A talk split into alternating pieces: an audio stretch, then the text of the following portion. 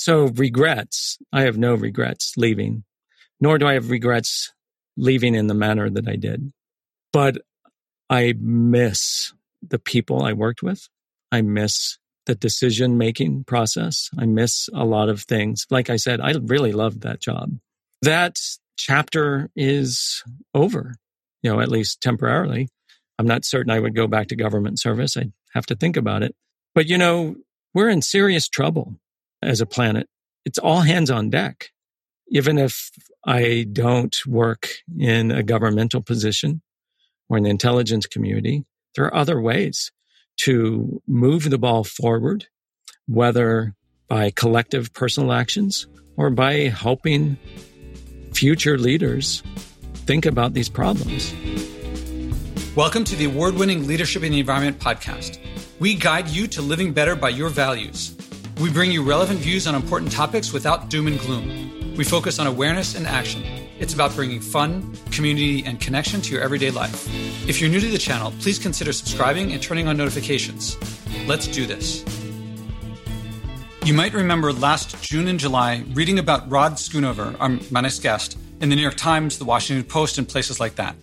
He resigned in protest as a long time, almost a decade, government intelligence and security researcher and analyst. He focused on a field that he helped create, which was climate security. That meant he focused on learning how environmental changes could affect the security of the United States. If you're an American, that means your life, your way of living, your security, as well as mine. The White House blocked his testimony to Congress. Not disagreed, but blocked. Even places like the Conservative American Enterprise Institute went on record saying how things like that just don't happen in the United States. He loved his job. He loved his work. He loved the people he worked with. This episode will share what happened from his inside view. That's one part. The other part is his personal choice to act. We all face choices between what we think is right versus what's easier. And we're inclined to think that if we just keep our heads down, well, if we do what's easier, then we'll still be able to act later on, or that our consciences won't catch up to us. Rarely do we risk our careers, livelihood. He was a first time father, a new father with a one year old baby. And rarely do we see our choices made so public.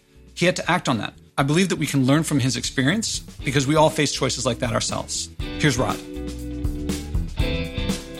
Welcome to the Leadership in the Environment podcast. This is Joshua Spodek. I'm here with Rod Schoonover. Rod, how are you doing? I'm great. Thanks for having me.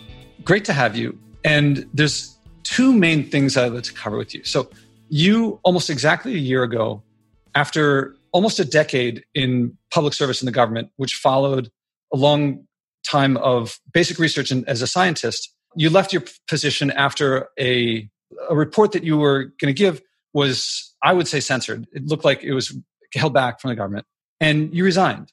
So one piece is to get more of that history. I didn't do it justice there, I'm sure. That's great. And the other is the leadership side of it of you had a difficult decision. I can't imagine what it was like. And you several decisions to go into that into environment and security in the first place mm-hmm. from basic research and also what's happened since. So I think sure. a lot of listeners would like to do th- more and they, they have a decision like yours, probably on a smaller scale. So I'm sure you've told the story many, many times. uh, do you mind sharing it again? No, no, I'm I'm happy to. So just you know, my career track has been pretty unusual for a scientist. You know, I got my PhD in in physics and chemical physics, and most scientists, once they get the academic position, that's what they they stop, and that's their career. And I was a college professor for you know, more than a dozen years uh, in, in California, Polytechnic State University in San Luis Obispo. But, you know, I was becoming increasingly concerned uh, about climate change while, you know, U.S. government leaders were either ignoring or rejecting the scientific consensus around climate change. And so around 2009, I applied for and received a uh, science fellowship to join the government. I was placed in the U.S. State Department, who I had already had some relationship with. Um, it's for a one year tour. It was basically to learn about science policy and take it back to my students and, you know, get them excited about science and, uh, you know, alternative directions for careers. This is not something that I would have expected where I would end up, but I landed into the State Department's Bureau of Intelligence and Research. That's part of the U.S. intelligence community.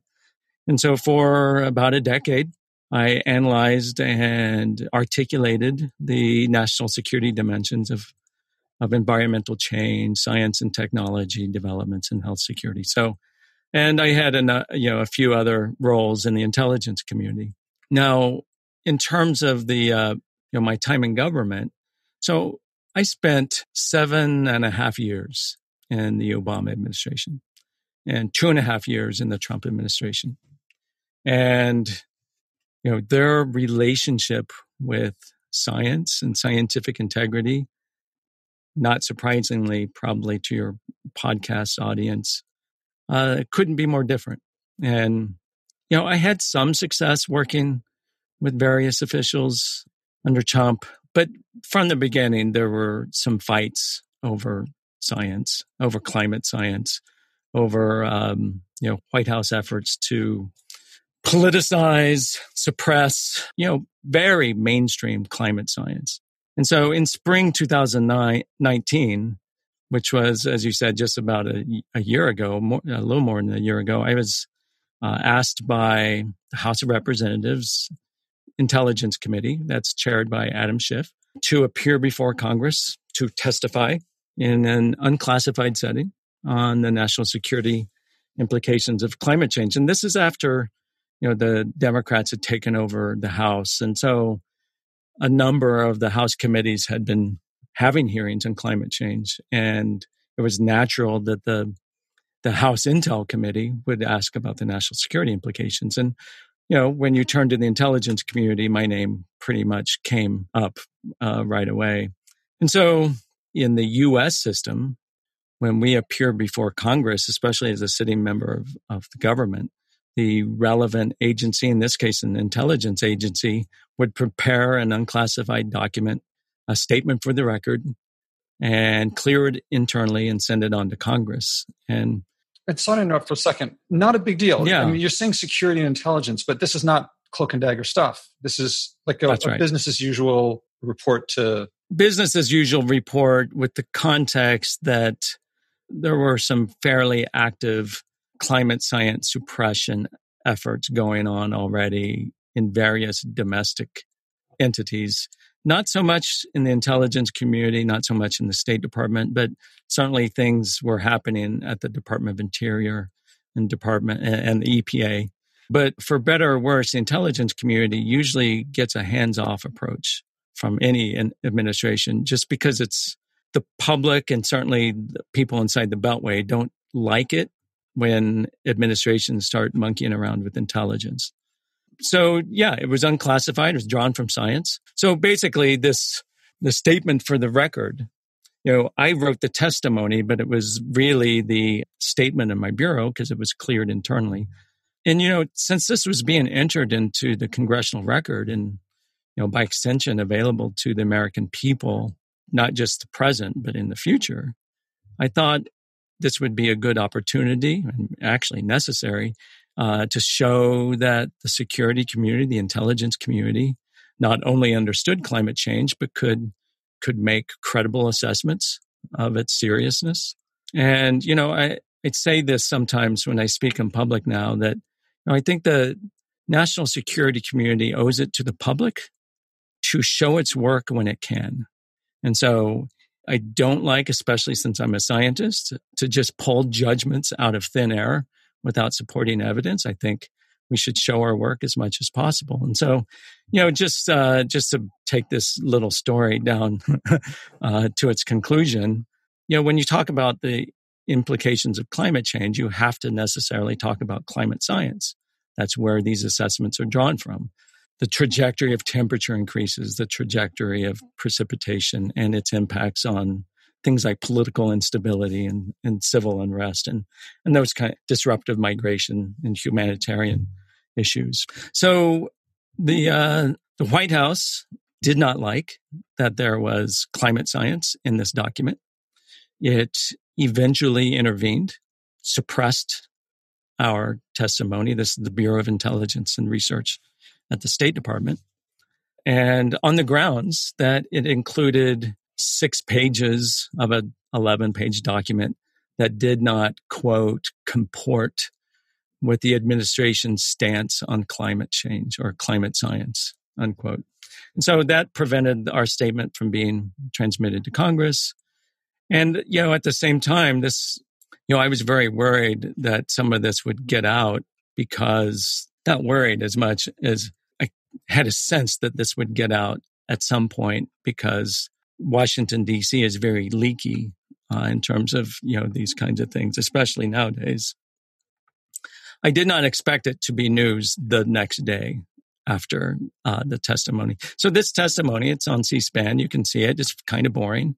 You know, I was petrified going in there because not only was it increasingly controversial within the Trump administration to talk about climate science, uh, I was also quite worried that someone on the you know, on the House committee was going to ask me a question about whether the administration had tampered with the uh, testimony. The, see, we didn't send it, and they didn't ask why it wasn't sent. And then, and then it just, you know, living in DC, I never know how much these stories leak to the normal world. Uh, but inside of DC, you know, I was the subject of three or four news story news cycles. This is the paper that was. I mean, there's a New York Times published paper with all the little bubbles on the right mm-hmm. that say NSC comment. So the document is now on the public record. I mean, that's right, including the edits. The document at some point was leaked, including the edits. It was pretty stunning to see those. That was the one layer of a response that I had gotten when I was at the State Department uh, with all of these, you know, really unusual, in some cases, highly personal, you know, notes and comments in an official document. And not really scientific. I mean, some stuff was scientific, but I would say if you're going to be charitable, you would call it an extreme minority viewpoint of science. You know, certainly not rooted in in consensus climate science. And so, but just back into why I think this was so serious. It, you know, there's this, it was a pretty ugly fight, you know, between the White House and my bureau. The fight was between people, like not you, you were like in the middle of it. I was in the middle of it at, by that point. I was copied sometimes and cop- not copied other times on these, uh, oh, man. on these interchanges.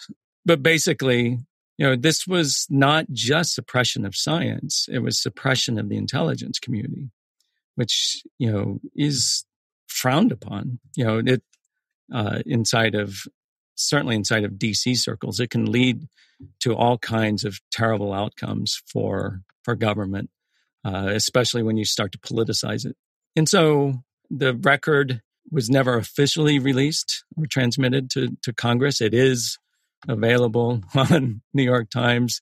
And I actually think those comments, you know, I was just frankly you know, especially a year ago, you know, I was horrified that that leaked. You know, I, I was just almost traumatized by that because as a good member of the intelligence community, we take seriously confidentiality and, you know, the, the importance that, you know, of, of people in the system being able to uh, share their thoughts. And so I, to have that leak and then to have me and my photo being on a number of stories, you know, was uh, was really weird. Not the voice you were looking for. Not the voice I was looking for. You know, it's there's a reason why people don't know a lot of people's names. You know, why the American public doesn't know a lot of people's names in the intelligence community because it's depersonalized on purpose. Uh, it tries to t- speak with one voice.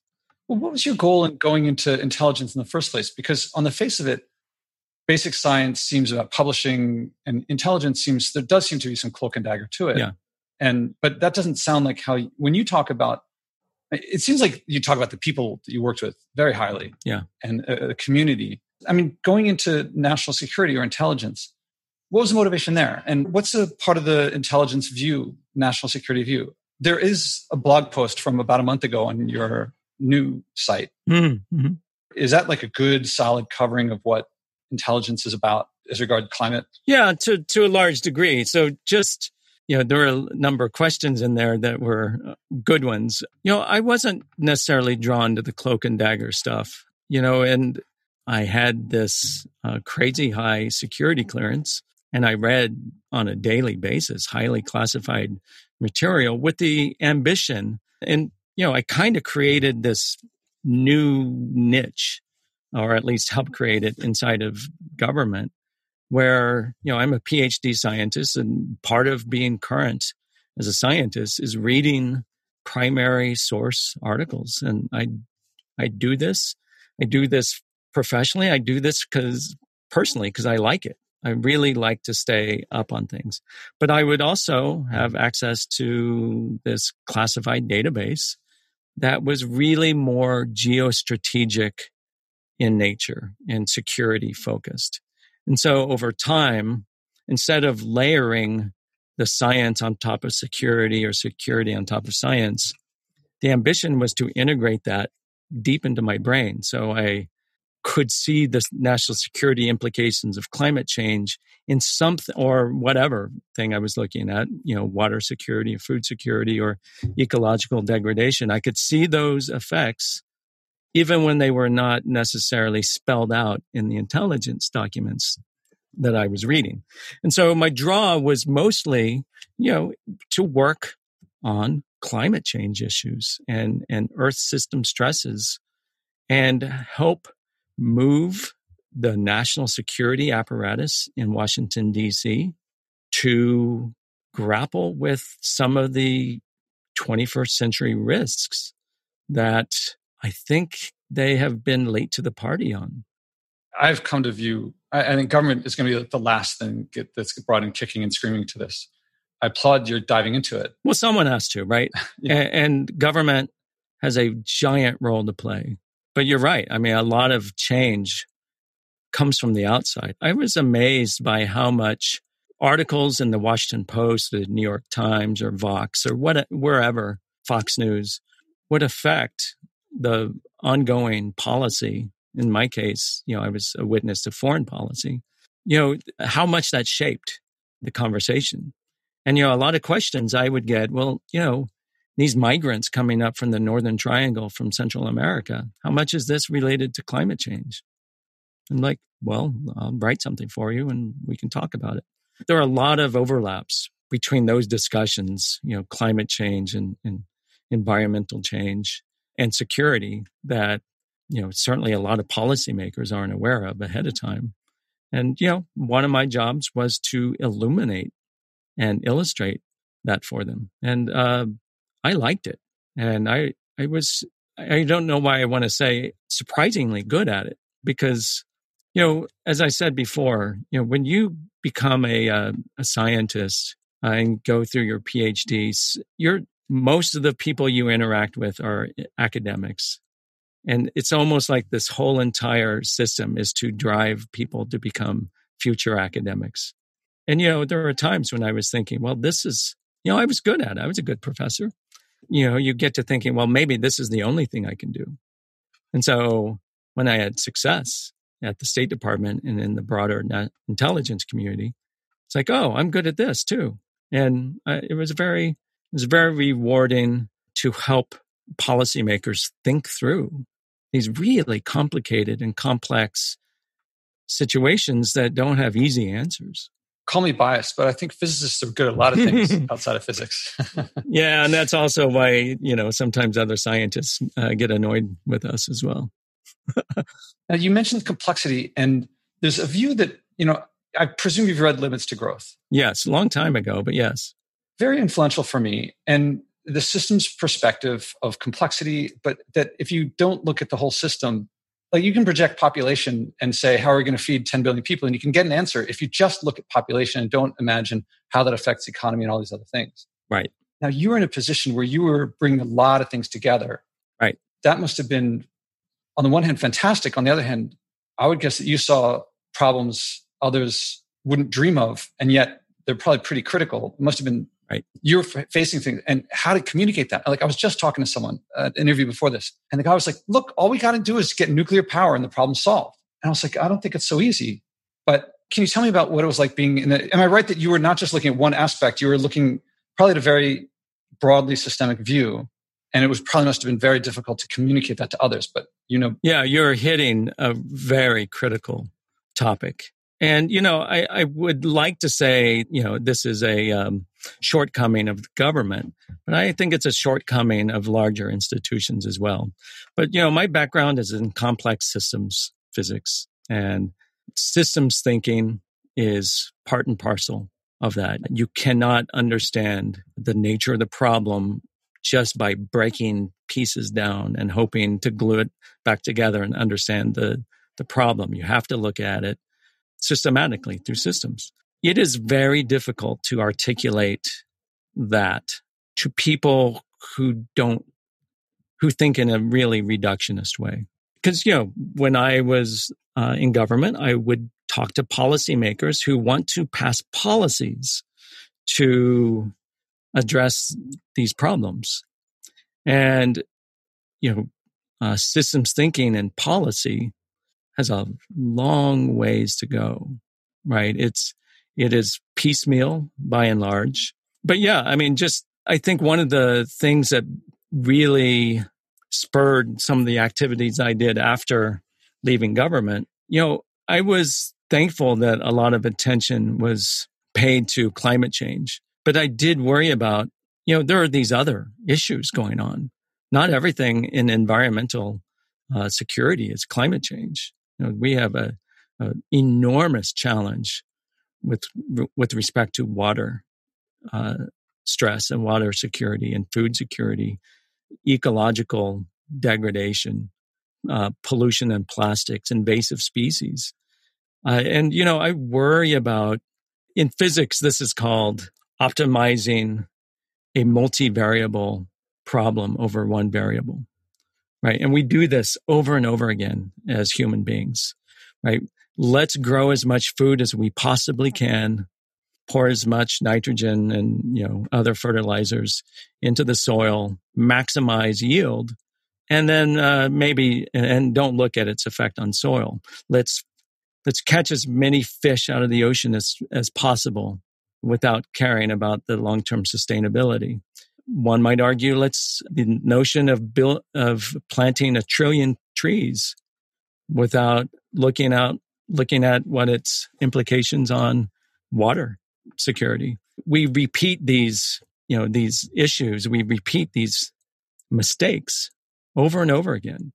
And so I, I have a little bit of worry that we won't have a holistic, systematic, systems based policy response to what I think is a pretty rapidly accelerating multi-dimensional basket of stresses in our in our future. In which we're closer and closer to the cliff all the time. Right. You know it's it's either a cliff or a series of cliffs. Right? And so yeah. you know and the pandemic that we're that we're you know living through is just one dimension of this relationship of people to and society to nature. And you know will we learn from this? Will we take advantage of the opportunity presented by this pandemic i mean i, I think that that sentence was overly ghoulish uh, by the way uh, but you know just in terms of you know recovery are we going to rebuild what wasn't working beforehand or are we going to recover forward? You know, it's, uh, I think it's hard to do that without systems thinking. And it's so hard to get people to get it. Although it's so beautiful when we do get it. I know. How much do we devote to this in our educational systems? We shouldn't be surprised that people don't understand it because are unfamiliar with it uh, because we live in a reductionist world. I guess to me, my earliest roots to it is like taking classes in dynamical systems with rabbits and foxes and you know fish and ponds. That's right. That's right. That's mine too. And I was like, it's so beautiful the math right. to me of wow, we can explain this stuff and it describes this and it's like so different, wildly different things, and yet it works. Right.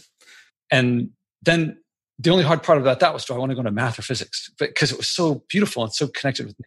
But you know what? I mean, let me just append what I was what I was saying before, because I actually think it was probably overly pessimistic, and here's why. Uh, if you reframe it and say, and your perfect example of of hares and lynxes and the way that they're connected in ways that they don't even understand uh, gets at that. And it's this deep connectedness of people and natural systems that I think I think we're making headway into that. You know, in the 20th century, we had a long period where basically the predominant viewpoint, if it wasn't articulated, it was still acted on, is that the earth was limitless and we could throw anything we wanted uh, into uh, the ocean and spew any amount of you know gases into the atmosphere and basically the earth was big enough that it wouldn't matter. And that was a prevailing viewpoint for a long time.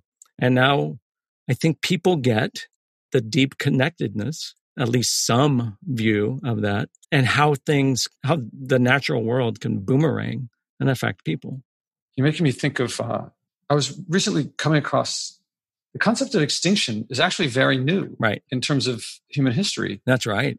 I mean, there was a, a great chain of being, and you couldn't have a missing link. There, there had to be right. there. You couldn't go away. Right. So I was reading about how hunters, these Europeans would go to Africa and they'd like walk up to this rhinoceros and just shoot it in the head because, and we now we think that doesn't sound very sporting at all. And what a terrible loss of life for no reason. But at the time, if you just think they just kind of reappear all the time anyway. Right. And they're gonna it's gonna die. I mean, if you shoot it right in the head, it's possibly minimizing suffering. And we think of rhinoceroses as, as possibly going extinct. I mean, how many species of rhinoceros are already extinct? Yeah. But at the time, if you just think the world is just going to keep going as it has, no problem. That's right. Then, yeah, go ahead, shoot in the head. Yeah, and you know this prevailing bias that uh, the way the world is that we've experienced will effortlessly project into the future. Certainly, in the age of acceleration, we're going to see in you know in our lifetime that you know that worldview being tested. I mean, tested, you know, you know to say the least. Uh, yeah. yeah, you know, I spent a decade in government, so I know how to sometimes couch my language and not scare people so much. But you know, you mentioned extinctions. It's one of, I remember as a kid just looking up into telescopes and being just simultaneously amazed and horribly frightened by the vastness of space and the insignificance of human beings. My latest version of that is reading, you know, the deep history of extinctions on Earth. That's my current version of that. It's fascinating and it's terrifying, right? Because it makes real by our own history on this planet. When I say our, I mean carbon based life forms in that case. Not only can extinction happen, it happens frequently. And sometimes it's so big, it gets called a mass extinction. And so, uh, you know, this idea that the permanence of humans on, on the planet, you know, you want to get jarred out of that sensibility, you know, dig into that extinction science. It's uh, it's quite sobering. Have you read Once and Future World? I have not. It's not about extinctions, but it's about how the world was before. The guy's exploring nature before humans right came on came in the picture. And it's not so static. So he he quickly realizes it wasn't like the world was just like this for a long, long time. But what are some things that there are accounts of captain's logs of ships before steam right. sailing across the ocean, and they were stopped in the middle of the Atlantic Ocean by schools of fish so great that the boat just couldn't move through the water. Right. And there were nowadays, if you go to Maine, maybe if you're lucky, you might see a whale.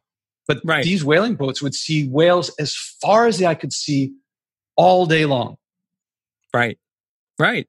And that the wildlife of Africa is nothing compared to the wildlife of North America, where there are these giant beavers the size of cars. And that was like regular, like lots of that. Right. And when I now it's like I used to walk in Central Park and think, oh, what a beautiful, you know, bit of nature that we preserved here. But it's not preserved, it's reconstructed. But now I walk around, if I get lucky and walk on, outside the city, I'm like, I, it's beyond my imagination how much more nature, how much more wildlife there was before. And what we, this creeping normalcy of like what I grew up in is nothing compared to what was there before. Yeah, creepy normalcy. Yeah, it's a it's a good term. The I have not read that book, but I know those anecdotes. Um, you know the more recent version of that that parents or grandparents often talk about is you know when they would be driving down the interstate and there would be one bug after another hitting the windshield just yeah. uh, especially we don't clean windshields anymore. Right especially when you know i grew up uh, in the midwest in kansas uh, this was a common thing and you just don't see that as much as you used to. I think the non-systems view is like okay well we're missing some bees. All right we'll grow some more bees. All right we're missing some there's a few right. more weeds grow, the ratio of weeds to plants is changing. Well we'll just fix that and they don't realize okay let's say we fix those. Well that takes some resources from the industry. So right. that means industry is going to grow a little slower. Well that's going to mean that we have less resources to devote to other things. And all these little things i think a lot of people think well fix all of them but you get this collapse very quickly. Yeah i mean it's definitely hard.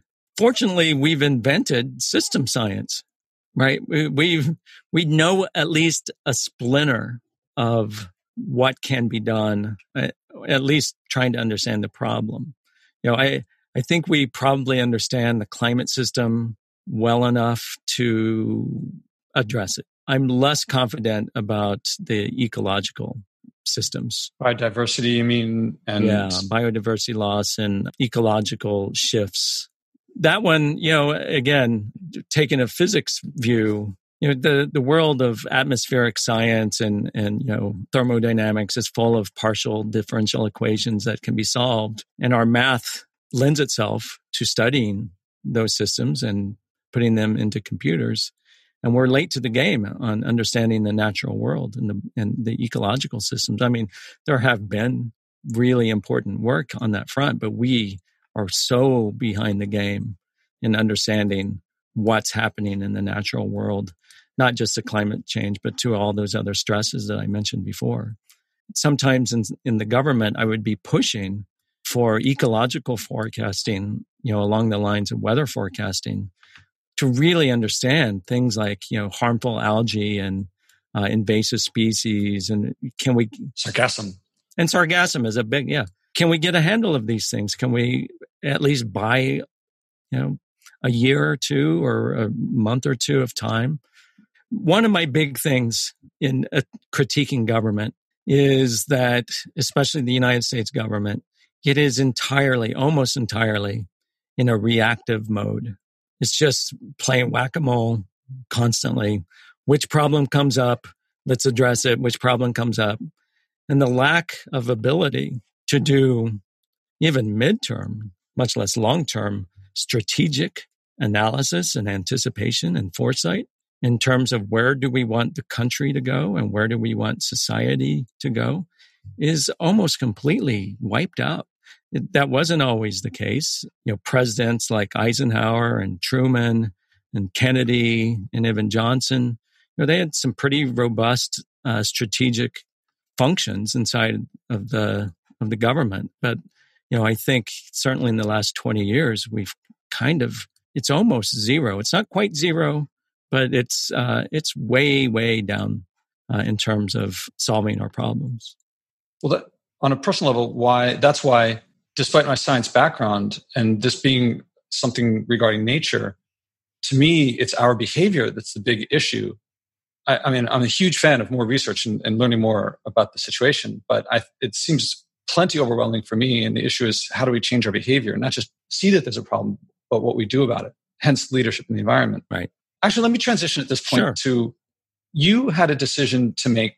Well, you didn't have to make a decision. You, I, I want to go to the, the, emotional journey that you had. Okay. Because you acted on it. something. yeah. Okay. So when last we heard, you were caught up in the situation. You're surprised. You're mortified that this is leaked to the press. As I saw it, it was June 5th of last year right. when this happened. And it was in July that you resigned. Right. Or that I, at least I saw the news. Yeah. So there's a month in there of yeah thinking about your future, thinking yeah. about are you going to be more effective doing sticking with the old way? Are you going to right. be more effective doing the new way? Are you going to be able to pay your bills? Are you going to lose your house? I, am not sure. You're, you got a family, right? And I'm asking this partly because probably everyone listening to this themselves is like, well, should I? You know, it's easier to turn the air conditioner on, or it's you know, it's easier to drive than to take public transit, or I mean, everything's different now because of the, the pandemic. But people are thinking on a smaller scale than you, but I bet there's something similar. And so I bet we can learn from your experience. Yeah. it was a uh, very difficult decision. So just just talking a little bit about the mechanics. So the document leaked. That was less stressful to me than the actual suppression. I thought that was just beyond the pale. And that is not something that democratic institutions do. You know, there's a long history of policymakers ignoring intelligence that it doesn't like or you know any facts that it, doesn't like but to go out of its way to suppress it. And i felt it was a double whammy of suppressing intelligence and suppressing science. But you know in the next coming weeks uh, you know when this came out in the in the press you know certainly chairman adam schiff wasn't going to just sit around and watch this transpire they uh, that committee sent sent a letter to the State Department demanding that our bureau's testimony get released. And they wanted me to go and testify about what happened. And of course, I was not permitted to do that. That's something that I think most American citizens don't un- understand. When, when you're a sitting government official, especially in the intelligence community, you're not permitted to speak on your own behalf. You have to go through formal channels. And so I was working behind the scenes trying to argue for us to release this statement you know give the give the administration an opportunity this had been in the press a couple times give them an opportunity just to let it go on and they could avoid this unnecessary mess um, but inside of the state department we didn't even have the the support from um, you know the bureau of legislative affairs I uh, witnessed a, a, second round of suppression from within the State Department. And so it just, the system is not set up correctly if the intelligence community cannot respond unfettered to its own oversight committee, that there's some other policy fingerprint uh, that can be pushed on and, and pressed on the intelligence community to get them to say what the administration wants them to say. I think that's very dangerous. Sorry, I have to interject here yeah. because when you talk about the the White House Office of Legislative Affairs, this is State Department Bureau of Legislative Affairs. There is a office or bureau of legislative affairs in most agencies, and and they oversee how you how the executive branch interacts with Congress. I can't help but look at what was going on and this is probably beyond what you would be comfortable saying, but it's hard not to think about when I was growing up and it's like Cold War spy flicks. This is what the other side was doing. This is what this is way too far, but I don't, I don't know too much the names of the other ones, but it's like feels like Stasi type stuff. Yeah. Obviously not Stasi. I don't want to like they did all sorts of other things, but it's like, you know, making sure that that the science fits the, the politics and the oh. yeah. And then if you leave, you can't. You're going to lose your ability to right. resist that i would think. That's right. And so you know i was particularly chilled by hearing that that our testimony did not comport with the administration's stance on climate science. You know to a scientist that that's a really awkward turn of phrase uh, because there's typically not an administration's stance on atomic theory or on gravity. on gravity right? And so, you know, there were inklings of that, but just to have it spelled out like that was pretty startling. And yeah, you know, these suppression efforts and reality bending efforts, because it's not just suppression of science, it's a suppression of statements that do not comport with a you know group of individuals in the administration and the willingness to suppress it I think should be alarming to everyone. If you like the show, I recommend acting, as my guests do. It works best with someone supportive your spouse, parents, kids, neighbors, or friends.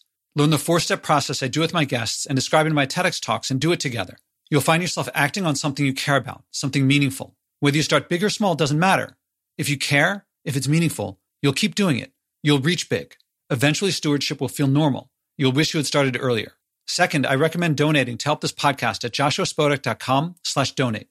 I promote degrowth and stewardship, which no advertiser will touch, but brings joy, community, connection, and abundance to you when you act and global change in the long run. Help us keep going. That's joshuaspodek.com slash donate. So now that's the situation. What's going on in your head and your heart and yeah. in your family, you know, if you don't mind sharing? Yeah. Well, so, you know, just as I thought I would die an academic. When I joined the government in stage two of, of my career, I thought I would remain in government for the rest of my, you know, of my working life. I loved it. I didn't expect to love it to the degree that I did, but I loved it. I loved pushing for these issues that enhance the common good within government. And I was very privileged as a member of the State Department and the member of the intelligence community to have that position. There are very few PhD scientists. I knew that uh, in certainly in the Bureau of Intelligence, I knew that when I left, they would not replace me. I was a leading voice on environmental security within government. I knew that they would not easily replace me if they did. And, you know, just personally, I had a one month, uh, pardon me, one year old daughter at home. And a lot of people, a lot of my friends were like, you can't quit. You got to set something up first. And I, you know, I was like, I understand what you're saying, but morally, I have to resign. What is a resignation and protest if you have something set up to jump into? right? If you've got your out, you know, your uh, escape plan already set up. And so I jumped into nothingness and it was the right thing to do.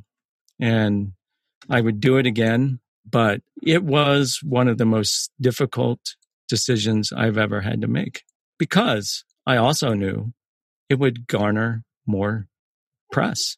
And, you know, I like to speak in public, but I do not like to be uh, a public figure. You know, uh, even podcasts are sometimes uncomfortable for me. Uh, but I think it's important that you know the American public sees what's going on, and so I'm a firm believer that if you resign, uh, you resign noisily, and so I didn't want to just walk away from this job that I that I loved. I wanted to walk away gain my voice back and alert at least some percentage of the American public what was going on. You know, and I'm glad I did. And I wrote an op ed for the New York Times. I had an interview with The Nation. And, you know, I've talked about these experiences. And it's mostly because, you know, I'm a big proponent of government service.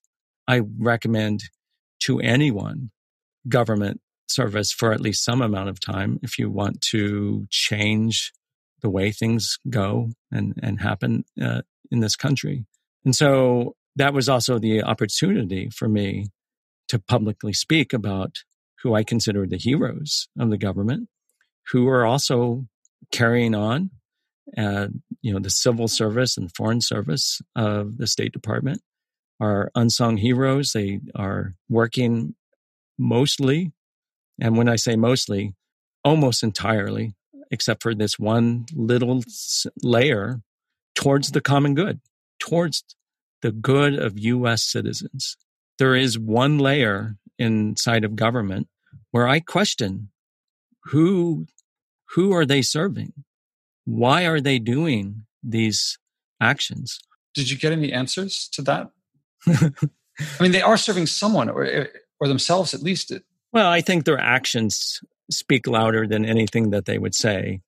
But you know, who who benefits who benefits from a rolling back of the Endangered Species Act? Right? During the campaign, were there crowds of people clamoring to have the Endangered Species Act, one of the most popular domestic programs in the history of this, country? Who was clamoring for that? Uh, only a, a, a certain you know stakeholder would be wanting some rollback of that. And you know, it's it's largely corporate interests. You know, I worked in national security in the US government and I saw what I would consider over the line acceptance of economic security in the guise of uh, protecting corporations. Economic security of the people speaking? You mean someone getting financial? No, I mean so if you read the national security strategy of the Trump administration, they make a, a big point of, of pushing economic security, which is really important if you're talking about livelihoods of US citizens. But if that statement is really meant to push the uh, health of corporations and corporate interests over the interests of U.S. citizens, I think you've no longer you have left the world of national security. You're no longer protecting U.S. citizens, which you know at the end of the day, that's what national security is most about: the protection of U.S. citizens here uh, and abroad. So going back to your your decision, you make your choice. Yeah, you're jumping off the deep end or jumping into the deep end, and it could be that your life gets ruined. It could be maybe you anticipated short term problems, but it'll level off and long term it'll work out better. Maybe yeah. you'll have, maybe it's long term problems and it'll never get better. How did things work out? Yeah. Better than you expected, worse than you expected, longer, shorter? Um, I would say in the middle. I, I know that there were there were stories being shopped to the press from people inside of the government, uh, which were really, I think, you know, they were going to be smear campaign kind of And there were nibbles I've heard since, but those didn't really transpire. I, you know, I was worried about if my daughter were to someday Google my name, would it come out as, you know, this radical environmentalist pushing his own agenda within the government, that kind of narrative. But that didn't take. And, uh, you know, I've heard some from some reporters since they're like, you know, as soon as, you know, you read, as soon as we read that testimony and heard you talk in public, we knew that that uh, narrative wasn't correct. And then, um, you know, it, there's just so much stuff going on in Washington, D.C. I was, I quickly went to, I quickly went from a place where I was afraid to answer my phone and I was being tweeted at and discussed, at least in my own small world of DC. To, you know, a couple months later, uh, it was pretty lonely. It's pretty isolated uh, because people had moved on to the next outrage. And that's a healthy thing. But at first, it's a, it's a weird thing to happen. And, you know, I'd be invited to give talks. And, you know, I really wanted to talk about the environment and ecology and nat- national security. And I didn't really want to, have, I didn't have a lot of interest in bashing the Trump administration. I think their actions speak for themselves. And so that was a little bit of a difficult transition. And then, you know, I, I kind of got into a groove of, you know, I opened, I started my own consulting company and I've been very busy talking about uh, some of these issues and helping people think through the security and societal dimensions of ecological change. And that's really what I wanted to do. Uh, that's what I was doing in government. You know, I don't have access to the classified information anymore, but it didn't really factor that much after a while into the stories. What are some things you learned from it, or things you wish you'd known ahead of times, or ahead of time, or what maybe that many people face what they think is the right thing and what's the easier thing, and to face to make those choices? Um, you know, these difficult decisions can only be personal and they can't be transported to someone else's situation.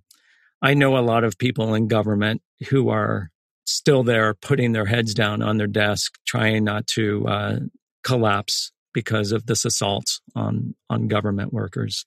And you know, it would it might be easy to say, well, why don't you resign? But it's a you know, it's a personal choice. I mean, just to be frank, I was really, really bothered by our family separation policy that happened uh, in you know in the first year, year and a half of the administration, and I kept working for another year, thinking, well, I'm going to keep my head down, do the kind of good work that I've been doing, find some way to be productive, and you know that's understandable. Uh, everyone can't leave, but then you know when I was personally involved it became an issue that I couldn't I couldn't file away in my brain anymore and you know feel sick when I would walk into the building right? And that's that's how I felt during the family separation policies. I used to be proud of walking into the State Department and seeing all those flags. I would purposefully take the long way around the building to enter into the C Street and uh, entrance to see all those flags and it made me proud to be working for the government. And, you know, after, you know, after a year, or a year and a half in the Trump administration, I didn't feel that anymore. And I, it really bothered me.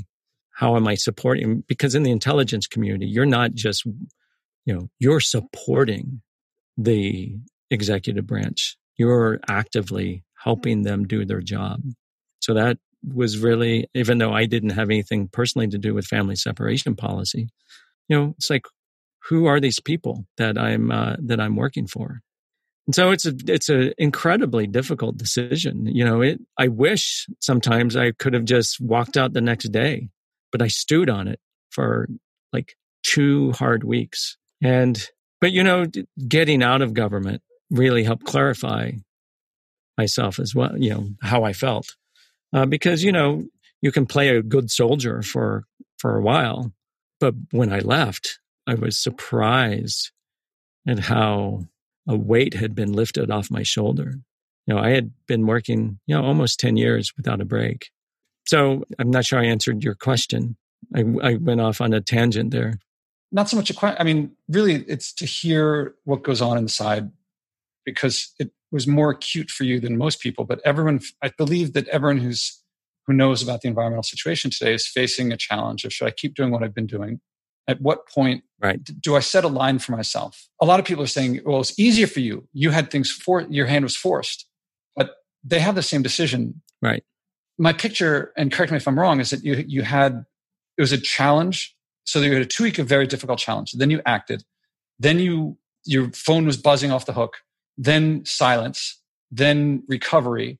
And mm-hmm. I'm hearing that today, looking back, you unqualified made the right decision. It was hard but you would do it again in a second. Any regrets at all? Or, right. Because partly I think I'm facing decisions like this and I'm trying to think maybe I should just dive into some of these challenging things. So, regrets, I have no regrets leaving, nor do I have regrets leaving in the manner that I did. But I miss the people I worked with. I miss the decision making process. I miss a lot of things. I, like I said, I really loved that job. So that chapter is over, you know, at least temporarily. I'm not certain I would go back to government service. I'd have to think about it. But, you know, we're in serious trouble as a planet. It's all hands on deck. And even if I don't work in a governmental position or in the intelligence community, there are other ways to move the ball forward, whether by collective personal actions or by helping future leaders think about these problems. And so, you know, I have the benefit of having spent 10 years thinking of the connections between two fields that a lot of people think are separate, right? Environmental change and national security. I see them as, as one. And if I can help educate future leaders of these connections, then that's at least something that I I can contribute as well. So this is one of the reasons why I jumped at the chance to uh, teach climate change at, at, Georgetown, which I do uh, as an adjunct in the School of Foreign Service. So this is these are future diplomats and future not just in the United States but future leaders worldwide. And I think it's important to find other ways to move the ball forward on climate change and ecological disruption and helping minimize and reduce and prevent vulnerability from locked in changes, locked in warming from climate change. I, you know, I think one of the things that, you know, I'm concerned about is a lot of attention, which is deserved, on how do we get our emissions down? And that's there's nothing more important than that. But also important is how do we help people reduce their vulnerability and their exposure to climate forces and you know ecological forces. Uh, that is something I, I find quite missing from the discussion, especially in the security context. Right? If you you know, there's a lot of press reports that talk about oh how the national security community uh, accepts the reality of climate change. And that's largely true. It's not completely true, but okay, if that's true, then what are you going to do to protect the security of the United States and its citizens in the next 20 to 30 years when emissions and, and warming is largely locked in? What's the, what are we going to do? Whichever president comes in, not just in 2021, but afterwards, what are you going to do to protect the citizens of the United States and, and other countries that we care about. And I take it that you're working on answering that question. I mean, that is what you're doing. That's your. I'm trying, yeah. I'm trying to get people to act on it, not just find answers. But I think the, the distance between having a solution and acting on the solution and That's right. leading others to join in. Right. That that to me is the big gulf, actually. Well, and you know, I, I think, and just be frank, this is a slow process for me hmm. because I spent, you know, I've been a scientist, you know, ever since I was a teenager. And I was an analyst in the intelligence community, right? Analysts do not think about solutions. Typically, they, had, they characterize the problem. And so I'm very good at characterizing the problem. And I'm very good at helping people understand climate change and its associated effects. I think one spin that I that I take that a lot of people don't is I really bring in the non-meteorological pieces as well, right? You know, you hear about sea level rise and hear about storms, and hear about floods and droughts, but I think just as important and some and in some places more important is the reverberations that will hit people through ecological uh, systems. So I'm going to shift in a new, in a different direction. What I talked about before we started recording. Yeah. Not just coming up with solutions, but action. Yeah. Okay. So the environment seems very important to you. Right. What do you think about when you think? What motivates you? What's what's driving this? I mean, of course, you want to save the world. You want to. I mean, speaking way too loosely, but what's inside? What what started it? You know, it has a. I think it's rooted in justice and in inequality and I see the ecological and environmental stresses, if they're not addressed, really increasing you know the discomfort and misery of people worldwide. You're speaking kind of abstractly. Are there yeah. Do you do you have images that come to mind or stories or Yeah. Well, I mean, do I have stories? You know, I have through my job, a lot of people can read the paper and look away when they're uncomfortable. Uh, they can look at the refugee crisis coming up, you know, from the Northern Triangle of uh, Central America and the human movement patterns there. And they're able, if it's too uncomfortable, they can turn off the news or they can turn to the next page or scroll up. My job in the intelligence community was to not. And some of those issues and some of those effects on human beings really got under my skin and really affected me. And, you know, and certainly the, the way that some governments treat these people who are really affected as non persons and really, you know, really affected me. And I think it's based on my upbringing. And, you know, I'm not, I'm not from the coastal. I'm not part of the coastal elites. I'm from I'm from the heart of the country, where uh, people live and die on the land and how the land prospers. And both my grandparents were farmers, and you know I grew up on farms, and I have a deep attachment to animals, and you know seeing seeing people affected and people uh, stressed by things that are largely in con- that we're in control of is pretty uh, motivating. Is it too uncomfortable to ask what you're talking about about the Northern Triangle of what governments would do? Well, I mean, it's not. A, I mean, it's not uncomfortable. You know, in 2014 and 15 and 16 and 19 uh, and some years in between, there was a shift in the manner of migration uh, from Central America into Mexico and the southern border of the United States. And it started to, the demographics of these migrants changed. It was no longer people out of work, or it was more and more families and unaccompanied children. And I had a soft spot for children even before I had one of my own. Really, their well being and, and threats to well being really gets under my skin. And to to read about the hazards and the unpleasantness that these families endured Yeah, I'm, I'm trying to get a feeling for this unpleasantness. That's what, if it's yeah. just too uncomfortable to say, because I feel like that's the crux of it. Yeah. You're speaking very uh, abstractly. Oh, they're under right. stress. I'm like, are they being tortured? Are they starving to death? Are they being shot? Are they, or are they homeless? I, and yeah. are you seeing images of this or reports of this? Are you directly relating this to our behavior? Are you thinking like this is us, or is it just something separate? Yeah. So no, it has a lot to do with uh, the United States. And so, you know, forgive me for being too vague. It comes from 10 years of training in the intelligence community, trying not to disclose classified information. But nothing we're talking about here is classified. So it's just a something that is embedded in me. But uh, let's just drill down a little bit. Uh, we're talking about starvation. We're talking about violence towards women and children. We're talking about rape.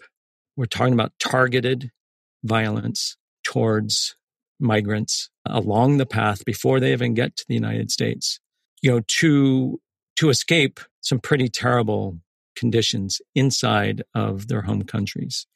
And so a lot of this has to do with uh, the drug war and the demand of drugs from the United States, at least partially fuels uh, the violence in Central America, has a lot to do with uh, people going back to El Salvador and Guatemala and Honduras from the United States with a uh, you know with an increased ambition uh, to effect changes in those countries, and that's usually in a violent way.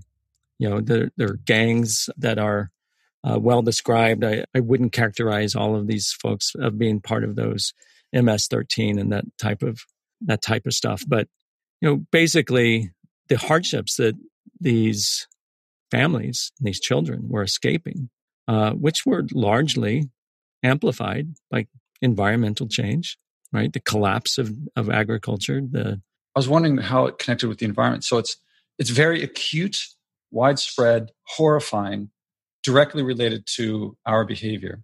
Yeah, I, I would probably hedge on directly because all of this is always more complicated than you know than drawing a straight line. But you know, certainly the the freak weather that was plaguing Central America for five years. There's been a pretty horrible drought in Central America. You know, it's not because of the actions of you or me, but it is long term climate uh, and emissions policies that probably affected you know this freak weather. You know, I think there was an absence of tropical uh, hurricanes in the Atlantic for two or three years because they were going north you know, towards the United States that helped contribute to this to this drought. And you know, there's a coffee leaf rust problem that decimated you know coffee livelihoods, which is a lot of small farmers in you know in those three countries. And so you know they're they're facing poverty, they're facing food insecurity, they're facing violence. I wanted to get this out because I believe that as much as you were saying there are these stresses, I, I suspect that in inside you you're thinking about these details and probably a, a lower level of detail than, than has come out so far mm-hmm.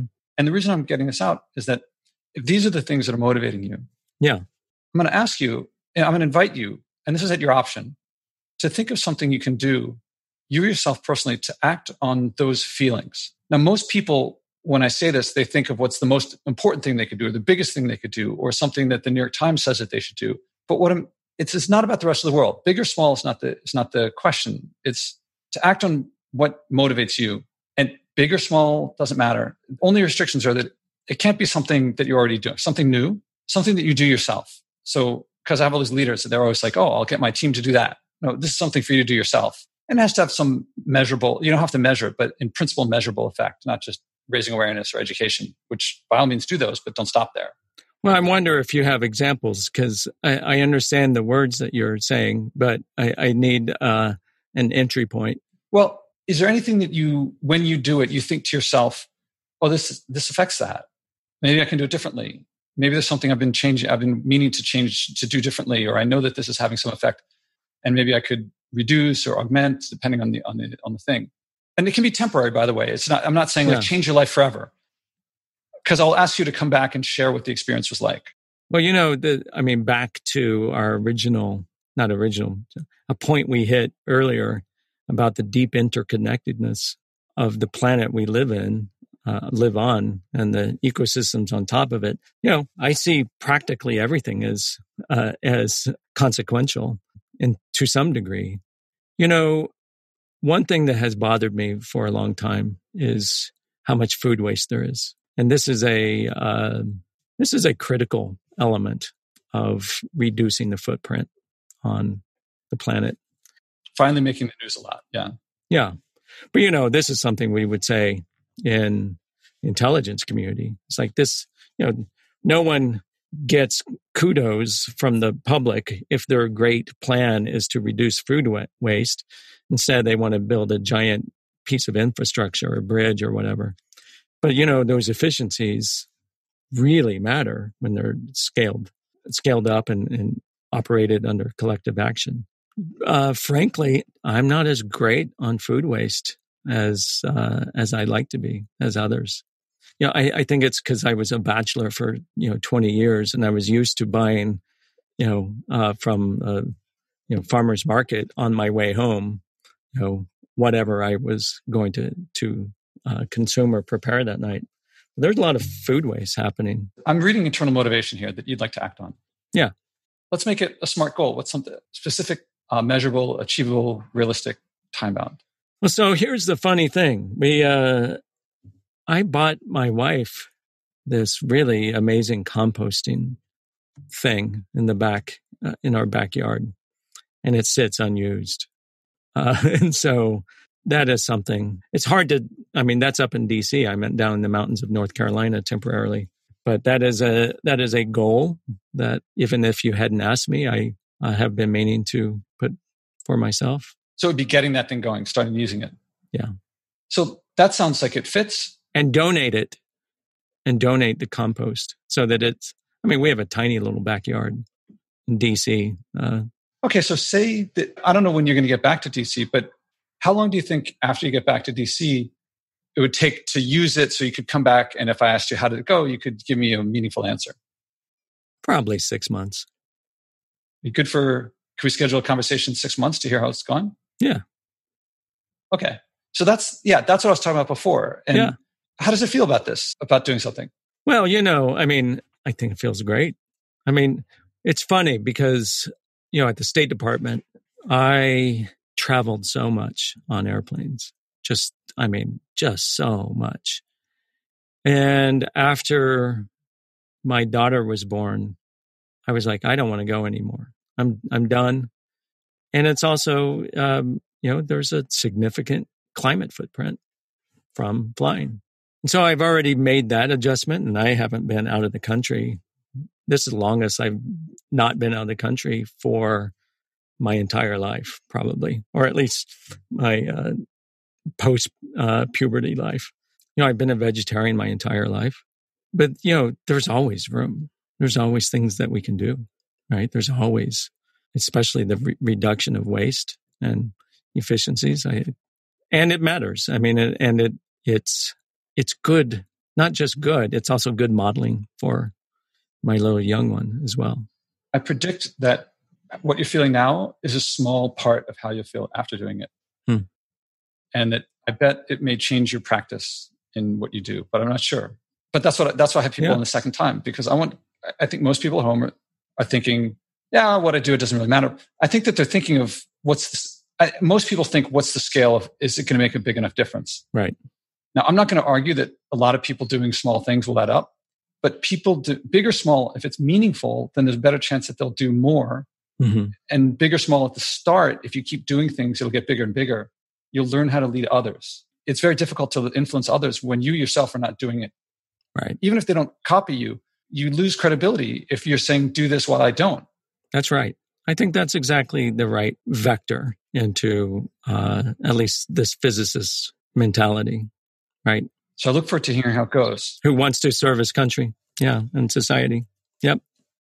So I'll send you my, the link to my TEDx talks because if you haven't seen them, then this is like the building block. This is yeah. to me one on one influencing one person. Mm-hmm. The next stage is how to influence organizations to, to, for an organization to go through the same process, mm-hmm. or dare I say, a whole government to go through a process like that. Yeah, actually practicing things starting from internal motivation rather than obligation or burden or sacrifice. I think that's right. Right. I mean, and that's how it's sustainable. Because all of those other things, when you do things for other people, they they're not sustainable. You you stop, you quit. Sustainable and enjoyable. And enjoyable. That's right. Right. I mean, I, I think we equate a lot of unpleasantness with these changes that we may be faced with making. That's not written in stone.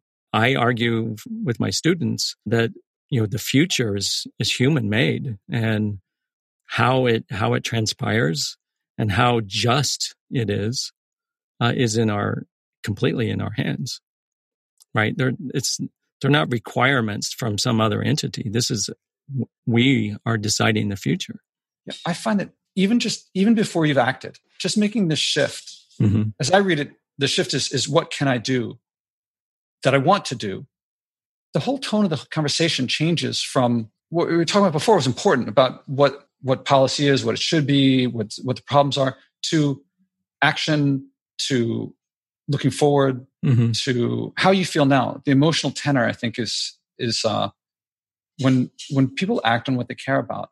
Mm-hmm. That resolve happens. Yeah, it's a really different conversation. Resolve is a good word, by the way.